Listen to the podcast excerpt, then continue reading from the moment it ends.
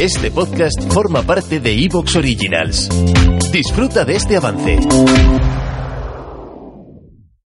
Esto se llama The Mandalorian, un repaso ligero del episodio semanal de la serie The Mandalorian. No es el programa Lode oficial, sino una transmisión de Twitch del canal de Antonio Runa convertida en podcast. Disfrútalo, mientras preparamos nuestro gran monográfico sobre esta temporada de la serie.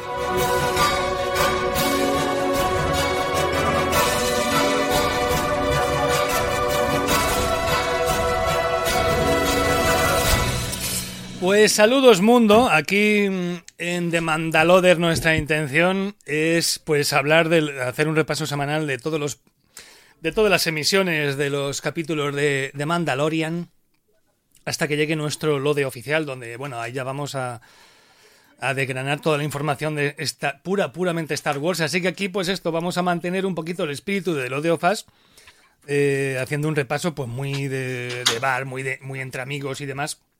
Aquí Paco se ha ido, ya ha empezado. Aparece Paco. Hola, Paco Garrido, ¿cómo está usted? Paco Garrido, hola. Hello. Javi Marcos, ¿cómo está usted? Muy buenas, muy buenas. This is the way, ¿no? ¿Cómo se saluda en este universo de Star Wars? Mira, larga vida y prosperidad. Si no me llega a decir Naco Anchil lo del rótulo de... Ni me entero. ¿Ves? Cambiado. Esto es magia. Vale, Elia, ¿qué tal? ¿Cómo anda usted? Bien, muy bien. Aquí. Muy bien. Muy solita ahora. Oh, ¿qué ha pasado? ¿Por qué estoy apiada? ¿Qué ha pasado? No sé ni cómo he hecho eso. Es que quería quitar... De repente era enorme, o sea... Como, joder, si tocas su pantalla con StreamYard se pone en plan grande. ¿Y ahora me quita? Pero bueno, ¿qué es esto?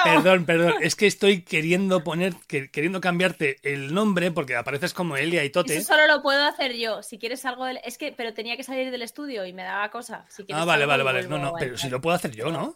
¿No lo puedo hacer yo? A ver, déjame ver si... Ah, no, mira, lo puedo hacer yo, calla, espera. No lo estoy haciendo bien yo, me parece. Pero lo puedo hacer yo, ya lo he hecho yo. Y yo también.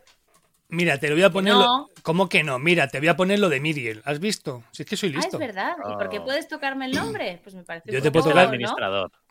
¿No? Yo te puedo tocar lo que me dejes, pero no quiero que se malinterpreten las cosas mal. Como se ha ido Tote, dices eso, claro. Con Tote delante no te atreves. Bueno... Tendríamos que poner todos Elia y ya está. Sí, Elia Marcos, Elia Garrido, Elia Runa, Elia Miriel. O sea, hacemos como Espartaco, ¿no? Yo soy Elia.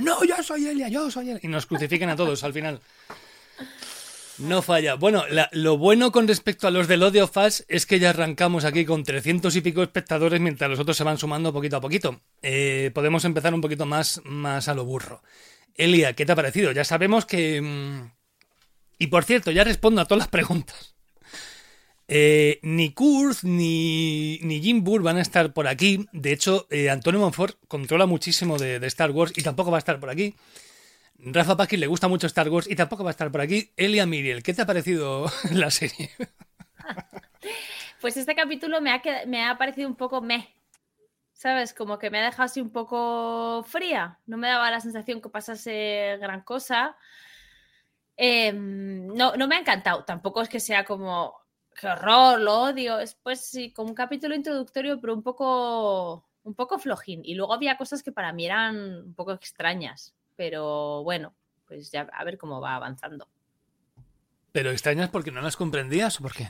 No, porque yo qué sé, por ejemplo, llega y se encuentra a Bo-Katan, o sea, llega al sitio este, al palacio, y se encuentra a Bo-Katan medio tumbada ahí en el trono este de piedra y digo, esta mujer lleva ahí todo el día, o sea, quiero decir, en esa postura, o le estaba esperando, o cómo es esto, o sea, no sé, me pareció como muy, muy extraño, no sé, como si fuera un videojuego y el personaje está ahí puesto y tú te vas y vuelves y sigue la misma posición y te dice el mismo diálogo, o sea, un poco así, se me resultó, no sé, raro.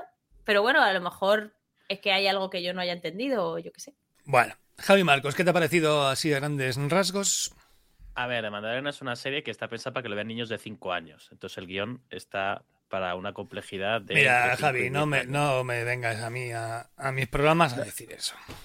No, entonces es una serie muy bonita, es una serie muy entretenida, pero no esperemos que aquí nos cuenten nada de complejo. Es una serie para ver mientras pasa el rato, mientras cenan. ¿Se puede decir que es una serie familiar? Yo creo que sí.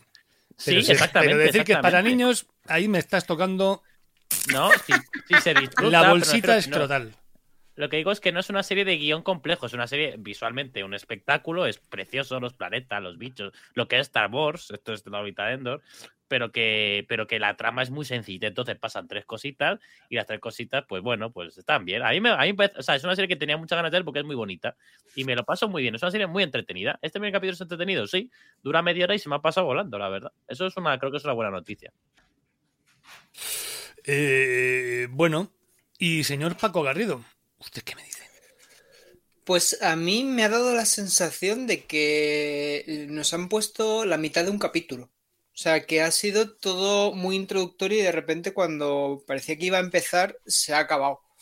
Eso es algo que es bastante común en capítulos del Mandaloriano porque son bastante más cortos que, por ejemplo, los de Last of Us y las series habituales, pero en Mandaloriano siempre han durado en torno a los 30 minutos y muchas veces se quedan cortos. También es verdad que tenían que volver a situar todo. Quizá hubiese sido bueno, como hacen en otras series, poner dos capítulos desde el principio. Pero claro, es que es el Mandaloriano, ya lo tienen vendido, no necesitan afianzarse porque ya están totalmente afianzados y sabemos que aunque nos pueda haber parecido algo más flojo o con no demasiado contenido, es verdad que realmente vamos a volver la semana que viene.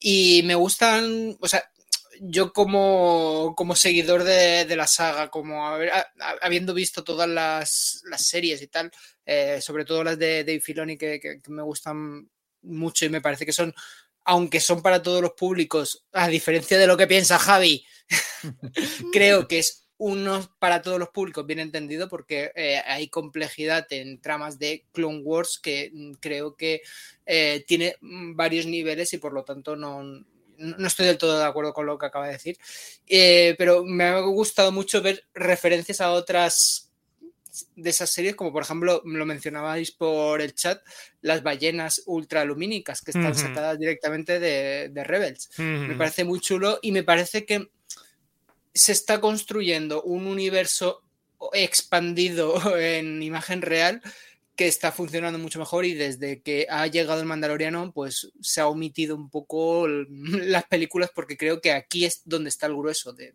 Star Wars. Sí, estoy básicamente de acuerdo con Paco y no estás acostumbrado a esto, ¿eh? No, pero sí, es cierto. De hecho, que a mí me da la sensación de que es un episodio de semillitas donde se prometen muchas cosas a futuro, ¿no? Porque, en efecto, tú lo has dicho, lo de las ballenas esas que se ven en el hiperespacio, todo eso viene de Rebels y no creo que se vaya a resolver aquí. O sea, la gente que solamente vea el de Mandalorian, me da a mí la sensación de que se van a quedar con la duda. Eso se va a resolver en Ahsoka. Creo que esa es una pista para más adelante. Y sí, tiene que ver con el final de Rebels de los últimos episodios, con todo aquello de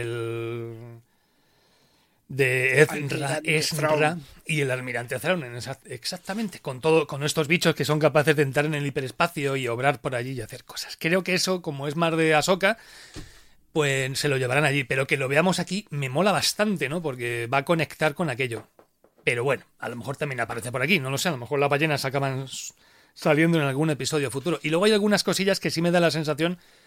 Lo del robot es raro, ¿no? O sea, no sé qué pensáis vosotros, él llega de nuevo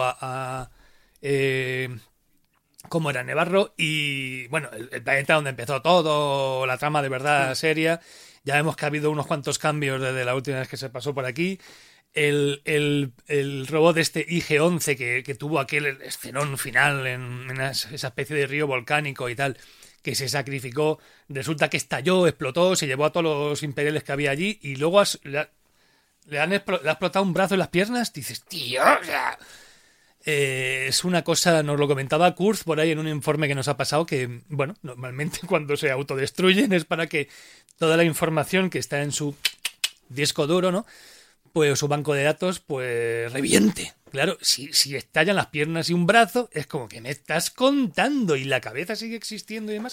Sin embargo, me ha molado que se lo llevaran. Él en plan, no, es que tiene que ser este es el que me ha visto la cara, este es el que de algún modo he conseguido que se convierta en la niñera del peque, es con el que me llevo bien, lo tenemos que arreglar. Y en cuanto lo enchufan es como que ha vuelto a su programación original y como que se ha convertido en Terminator total. Es la escena final en la fábrica de Terminator del 84, la primera peli, persiguiendo a Sarah Connor ahí con una determinación absoluta. Es brutal ese momento.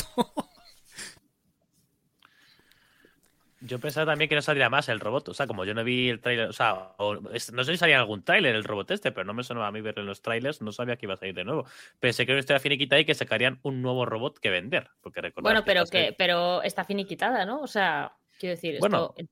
a ver, ha dicho Antonio lo de las semillitas. Hay semillita con los piratas, hay semillita con las ballenas, hay semillita con... igual el robot. Bueno, no, evidentemente hay semillita con Nevarro, que en Nevarro volverá en algún momento. Hay semillaza con Bo-Katan, que esta mujer no va a pasar esta temporada durmiendo en su castillo, pero una semita, pues el robot igual. No, el robot ese vuelve. Sí, o sea, pues no, ya la sensación de no que... le van a quitar de esa especie de... donde lo habían puesto ahí una especie de estatua para que se levante, quiera matar al niño y lo destrocen. ¡Hala, ya está! ¿Se acabó? No. Eso lo arreglan y ese robot vuelve. Bueno, pues ¿Apostamos algo? Aquí, 3-1. No, si a mí me da igual si vuelve o no vuelve en realidad. O sea, quiero decir que... Joder, no tendría sentido narrativamente sacarlo y gastar tantos minutos para que luego no volviese a aparecer. Bueno, nos apostamos algo, ¿vale? Pues vale. Por cierto, ¿qué nos apostamos? Dice... No sé, pero es que me da igual. Dicen por aquí que Matt Mikkelsen sería un Thrawn cojonudo. Pero ya ha salido en Rogue One. Si no me equivoco, la voz de Thrawn la ponía su hermano.